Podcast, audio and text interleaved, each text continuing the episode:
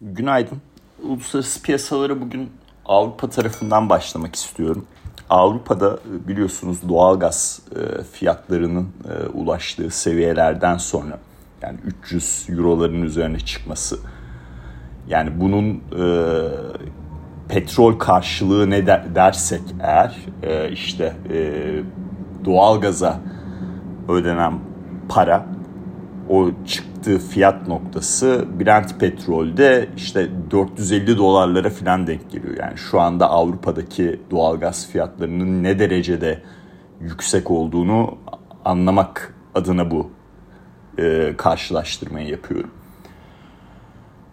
Dün Avrupa'da doğalgaz fiyatlarıyla elektrik fiyatları arasındaki bağı azaltacak bir reform yapılması gerekliliğinden bahsedildi ve bununla ilgili komisyonun başkanı, Avrupa Komisyonu Başkanı'nın açıklamaları oldu. Bu ne demek? Ee, biliyorsunuz elektriği farklı farklı yollardan üretebilirsiniz. Yani kömürden de üretebilirsiniz, doğalgazdan da üretebilirsiniz. Ee, yeşil enerji kısmından da üretebilirsiniz. Ee, nükleerden de üretebilirsiniz. Yani bir farklı farklı yönlerden e, üretebilirsiniz. Ama Avrupa'da tabii doğalgaz kısmı çok önemli bir yer alıyor. E, yani yüzdesel olarak baktığınızda belki e, yeşil enerji kısmı daha yüksek gözükebilir. Ama tarihsel olarak baktığınızda en e, güvenilir kısmı yani çok e, sabit e, bir e, süreçte son 20 yıldır doğalgazdan e, işte yüzdesel bazda elektrik üretimi yapılıyor. Yani bu yeşil enerji daha sonradan ağırlığını arttırmış bir durum. Dolayısıyla bu taraf aslında e, bayağı bir e, önemli bir e, yer tutuyor Avrupa'nın e, elektrik e, fiyatlamasında. Tabii doğalgazda da e, çok ciddi volatil bir hareket olduğundan ötürü bu savaş sonrası özellikle elektrik fiyatlarının da volatilitesi ve geldiği seviyeler çok ciddi yüksel, yükseliyor. E, bu da e, sanayi başlıca Avrupa'yı oldukça negatif etkiliyor. Hani e, biraz şey e, işte e, zincirleme re- reaksiyon gibi doğal gaz fiyatı yükseliyor, elektrik fiyatları yükseliyor elektrik fiyatları yükseldiği için sanayideki kar marjları azalıyor. Sanayideki kar marjları azalınca hem büyüme e, negatif etkileniyor hem istihdam piyasası negatif etkiliyor. Dolayısıyla bunu çözebilmek amaçlı Avrupa Komisyonu e, bir reform yapılması gerektiğini belirtiyor. Şimdi bunun detayları daha yok. Yani farklı bir nasıl bir piyasa olacak, e, nasıl bir yapıda olacak. Yani çok ciddi olarak üzerinde e, kafa yorulması gereken ve e, bir proje sunulması gereken bir olay bu.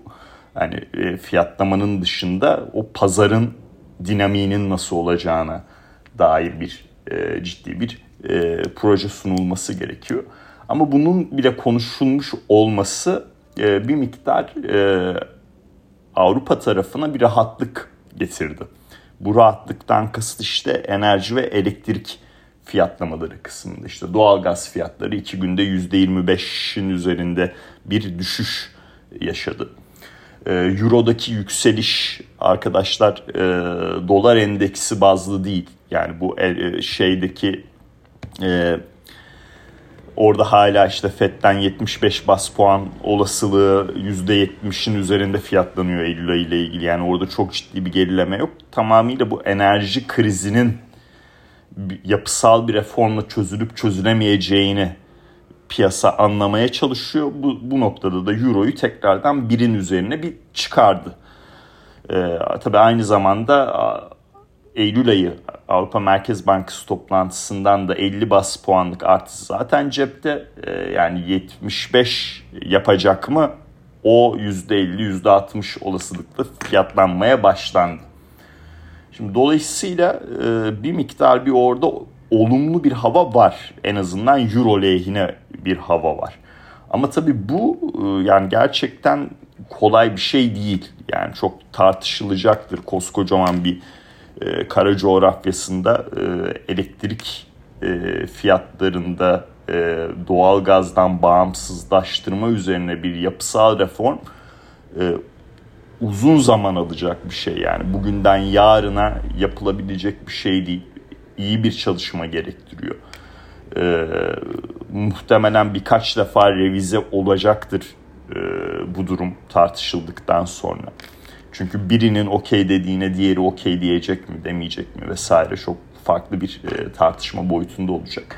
Ama kısa vadede konuşmak gerekirse euro pozitif bir durum e, en azından.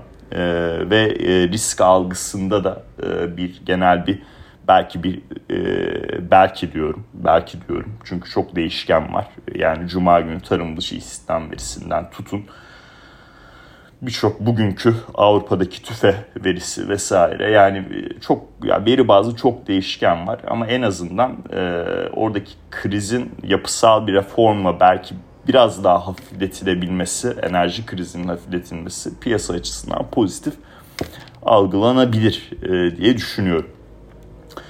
Şimdi e, hani Euro'daki hareketi de anlamış olmuşsunuzdur diye e, varsayıyorum işte. Doğalgaz fiyatlarının düşüş, elektrik tarafında yapısal reform ve Avrupa Merkez Bankası'ndan Eylül ayında 75 bas puanlık bir faiz artışı olasılığının e, yükseliyor olması piyasada. Tabii bu gene de dolar endeksi 109.50'nin e, üzerine atıp orada bir kapanış yapıp 111.30, 112.80'lere doğru gidemez e, yorumu yapmamı engelliyor. E, çünkü işte bilmiyoruz yani bugün kuzey yakın bir hattı kapanacak bakım nedeniyle. 3 gün sonra açılması bekleniyor. 3 gün sonra Putin açacak mı bilmiyorum. Yani kimse de bilmiyor. Belki de açmayacak. E, dolayısıyla orada gene bir e, haber akışı euro üzerinde baskı oluşturacak şekilde gelebilir önümüzdeki günlerde de. S&P 500 tarafına e, geçecek olursak yani Powell sonrası çok da fazla bir değişiklik yok. Yani e, Powell sonrası %5'e yakın endeks değer kaybetti 3 günlük yani 3 günlük işlem seansı toplamlarına baktığımızda. Ee, Haziran dibinden bir ara böyle %19'lar falan yüksekteydi S&P 500. Onu erite erite erite %8 %9 bandına kadar geriledik. Dünkü veri akışları tüketici güveni ABD'de 4 ay sonra yükselmiş. 103.2 açıklanmış. Yani böyle verileri genelde yorumla yani aktarılırdı. Yani 103.2'nin ne demek olduğunu anlatmayınca çok bir ifade etmiyor yani bu alt, alt üstü bir rakam deyip geçiyorsunuz. Hani şöyle düşünelim. Ee, geçen sene aynı dönem 115'miş. Dolayısıyla geçen sene aynı döneme göre tüketici güveninde ABD'de gerileme var. Ee, ama 4 ay sonra bir ufak bir yükseliş yaşamış. Diğer taraf bu verinin tabii alt kalemlerinde beklentiler kısmı var. O 75 açıklanmış. Hani bu da salt, salt bir rakam yani ne demek oluyor? Beklentiler yani tüketicilerin beklentileri, geleceğe dönük beklentileri 80'in altında kaldığı zaman geçmişte gerçek resesyon sinyali olmuş. Dolayısıyla 80'in altında bulunuyor olmamız e, ABD'de gerçek resesyon risklerini de arttıran bir durum tabii ki.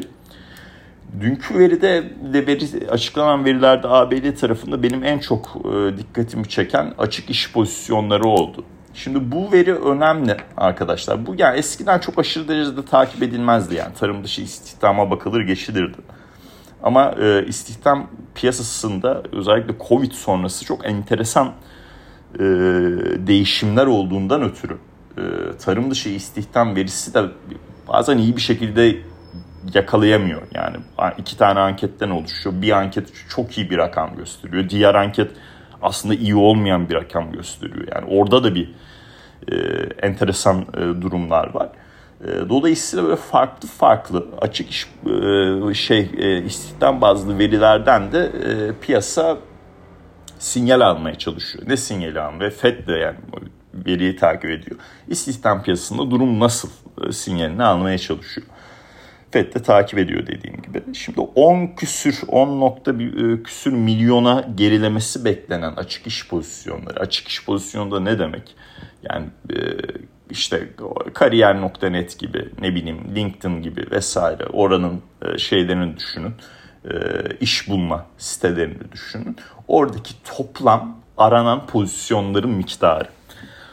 Bu rakam 11.2 milyon gerçekleşmiş, e, açıklandı. E, dolayısıyla yani 10 e, küsürden e, beklenenden e, çok daha iyi bir rakam. Bu da ne demek oluyor? E, Powell'ın söylediği işte istihdam piyasası çok güçlü, istihdam piyasası çok güçlü noktasını destekliyor. E, diğer taraftan biliyorsunuz enflasyonla mücadele bazında zaten sıkı bir e, politika izliyor FED. Koşulsuz bir şekilde enflasyonu indirmek istiyor. E, Cuma günkü konuşmanın o şahinliğinin altındaki sebeplerden biri buydu. E, bu durumda tabii yani istihdam piyasasında iyi bir rakam alınca da e, daha şahin olabilir. Yani 75 yapabilir Eylül ayında noktasının olasılığı daha çok artıyor tabii normal olarak.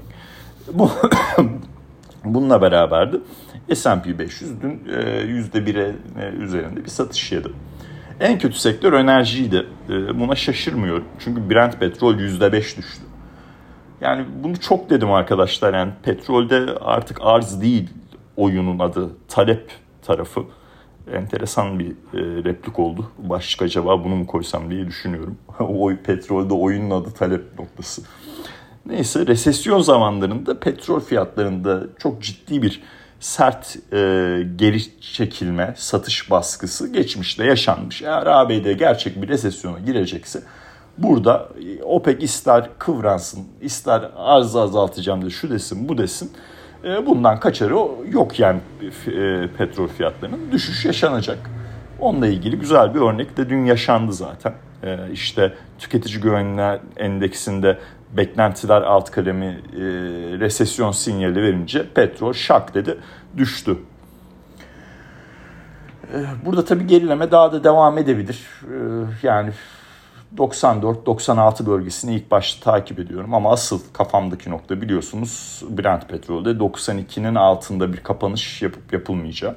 Oranın altında bir kapanış yaparsak çünkü e, teknik resimde e, talep yönlü oyunun değişmesine e, destekler bir noktada daha negatif bir e, görünüm sunacak. Bugüne geçecek olursak arkadaşlar, bu arada istihdam piyasasındaki o e, yani veriyi söyledim ama yani şirketler bazlı maalesef oldukça kötü haber akışları gelmeye devam ediyor. Snapchat çalışanlarının %20'sini işten çıkaracağını açıkladı. Ee, işte e, Tommy Hilfiger, e, Calvin Klein gibi markaların sahip olduğu holding şirketi işten çıkarmalar e, yapacağını açıkladı. Yani şimdilik müzik devam ediyor istihdam piyasasında ve FED de buna göre dans ediyor ama işler bir noktada orada kötüleşmeye başlayınca o Jackson Hole'daki kadar ciddi sert bir tonda bir başka konuşma daha yapabilecek mi veya o konuşmayı gerçekten destekleyecek mi izleyip göreceğiz. Şimdilik e, durum bu e, açıkçası. E, Şahin tutum devam. Eylül ayında 75 bas puan olasılığı e, %70'in üzerinde fiyatlanıyor. Bunların dışında konut sektöründe e, ev fiyatları e, vardı ABD'de. Yani yani yıllık bazda case share %18 yükselmiş. Hani piyasa genelde şey yorumladı bunu. %20'lerden %18'e gerilediği için soğuma var e, noktasında yorumladı. Doğrudur. E, soğuma var. Bunu ben de defalarca söylüyorum zaten. E, biliyorsunuz mortgage oranlarının konut sektörüne negatif etkilemesiyle ilgili olarak. E, ama e, Fed'i mevcut yapısından ayıracak bir çok şahin duruşundan ayıracak bir noktada değil diye anlıyorum. Dünkü fiyatlama en azından bir miktar bunu gösteriyor. Bugünkü verilere geçecek olursak Avrupa'da tüfe açıklanacak Ağustos ayı. Yani %8.9'dan %9'a yükselmesi bekleniyor manşetin. E, yani oldukça yüksek rakamlar biliyorsunuz ama orada tabii enerji ve gıda fiyatlarının etkisi çok ciddi yüksek boyutta bu %9 beklentisinde özellikle enerji tarafı. ABD tarafında e, özel sektör istihdam verisi, ADP verisi açıklanacak. Tarım dışı istihdam verisi öncesi. Ya son iki ayda bu veriyi açıklamadılar. Ee, hani e, ya bir de bunu söyleyeyim yani ADP bir şirket arkadaşlar. Ee, yani e, işte payroll şirketi özünde baktığınızda ve bir şirket iyi bir veri seti yani ABD'de iyi bir kullanımı olduğu için e, iyi bir istihdam e, verisi çıkartabiliyor ve bunu da açıklıyor. E, dolayısıyla hani e, bir şirketten gelen bir açıklama bu. E, yaz aylarında belki e, e işte ne derler ona e, daha volatil bir durum olduğu için açıklamak istememiş olabilirler. E, ama ben şeyi bulamadım açıkçası. Yani niye iki ay ön iki aydır açıklanmıyor?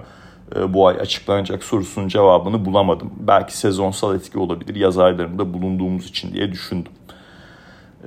O takip edilecek. İşte Cuma günkü tarım dışı istihdam verisiyle ilgili olarak biliyorsunuz sinyal olarak izleniyor. Çin tarafında imalat piyamayı hala daralma bölgesinde olmasına rağmen beklentilerden bir tık iyi geldi. Ya işte bu Avrupa'daki enerji durumunda bir miktar rahatlama, Çin piyamayının beklentilerden, imalat piyamanın beklentilerden bir tık iyi gelmesi vadeli piyasalarda da olumlu etki yaratıyor tabii hisse senedi endeksleri için. Ee, son olarak da şey söyleyeyim. Ee, bugün e, petrol stokları verisi açıklanacak. Onu da petrol fiyatları açısından takip edeceğiz. Ee, yani genel bir yapıyı 30 e, Ağustos Zafer Bayramı sonrası tabii dün piyasalara bakılmadı yani sonuç olarak bizim e, yurt içi tarafta kapalıydı. Yani özetlemek gerekirse Powell sonrası hisse senedi yani uluslararası piyasalarda Powell sonrası hisse senedi fiyatlamalarında çok ciddi bir değişiklik yok. Fed'in aşırı şahin e, para politikası, koşulsuz enflasyonu engelleme e, teması e, S&P 500 üzerine negatif etkilemeye devam ediyor. Avrupa tarafında bir miktar işte yapısal reform vesaire bu elektrik fiyatlarını biraz aşağıya çekme bazında gelişmeler var. Bu biraz risk algısını orada toparlıyor. Euro üzerinde pozitif bir etki e, yaratıyor. Petrol fiyatlarında da talep yönlü tarafın geriliyor olması yani gerçek resesyon risklerinin artıyor olması satış baskısına neden oluyor. Dünkü %5'lik harekette bundan oldu. Yani e, düşüşlerde altın al, e, yükselişlerde petrol sat e, gerçek resesyon riskleri nedeniyle bu düşüncemde de bir değişiklik yok. E, hisse bazlı çok hareketlilik oluyor işte Pindeo Doğu'dan bahsetmiştik PD'de. Ee, yani e, başladığım ilk söylediğimizde 40 dolar civarlarındaydı. Bilanço sonrası 72 dolarlara kadar yükseldi. Çok çok ciddi bir yükseliş yaşadı orada. Ee, aracı kurumlar da e, iyi görünümler sunmaya başlıyor. İşte HSBC e, tuttan ala çekmiş galiba yanlış hatırlamıyorsam 92 dolarda hedef fiyat koymuş. URA'dan bahsetmiştik. Uranyum ETF. Ya o da işte 23 e, dolarların e, üzerine çıktı. Bayağı iyi bir getiri sağladı. Endeks hakkında genel bir yorum yapamıyorum. E, yani gerçekten çok kırılgan. Onu izleyip göreceğiz. Dolar endeksi tarafında Powell sonrası daha olumlu bir görüşe sahibi. Tabii bu Avrupa tarafındaki o olay Euro'yu destekleyince otomatikman e, dolar endeksi de işte 108.50'lerde takılıyor. E, ama euro da ciddi bir short pozisyonlanma oluşuyor e, vadeli piyasalarda ve daha da oluşabilir. Yani e, işte pozisyonlanma grafiğine baktığımda e, aşağı yönlü baskı daha da olabilir. E, dolayısıyla euro birin üzerine çıktı saldırın gibi bir yorum da yanlış olur. Ee, daha belirsiz zamanlar e, daha böyle e, altın gibi tarafta orta uzun vadeli resesyon risklerini düşünerek pozisyonlanmak bana daha mantıklı geliyor. Bitcoin'de 20 binin üzerinde hayırlısı izleyip göreceğiz. Yani biliyorsunuz orada 22 binlerin üzerine atamadığı takdirde 20 binlerin de altına tekrardan dönersek işte 19.500 desteği o destek kırılırsa 17.000 17.500 desteğe öne çıkıyor. En azından 20 binlerin üzerinde olmamız çok ciddi bir pause sonrası yani ciddiden kasıt yeni bir 2022 dibi yapmadık. O açıdan olumlu ama net bir olumlu yani orta uzun vadede net olumlu diyebileceğim bir yapıya geçmemiş. Fed'in para politikasında bir noktada frene basmasıyla olacak. O nokta ne zaman olacak onu Fed de bilmiyor. Piyasadaki ekonomistler de bilmiyor. Maalesef ben de bilmiyorum. Veri bazlı sizlerle paylaşım yapmaya devam edeceğiz. Durum budur. Dinlediğiniz için çok teşekkürler. Herkese iyi seanslar dilerim.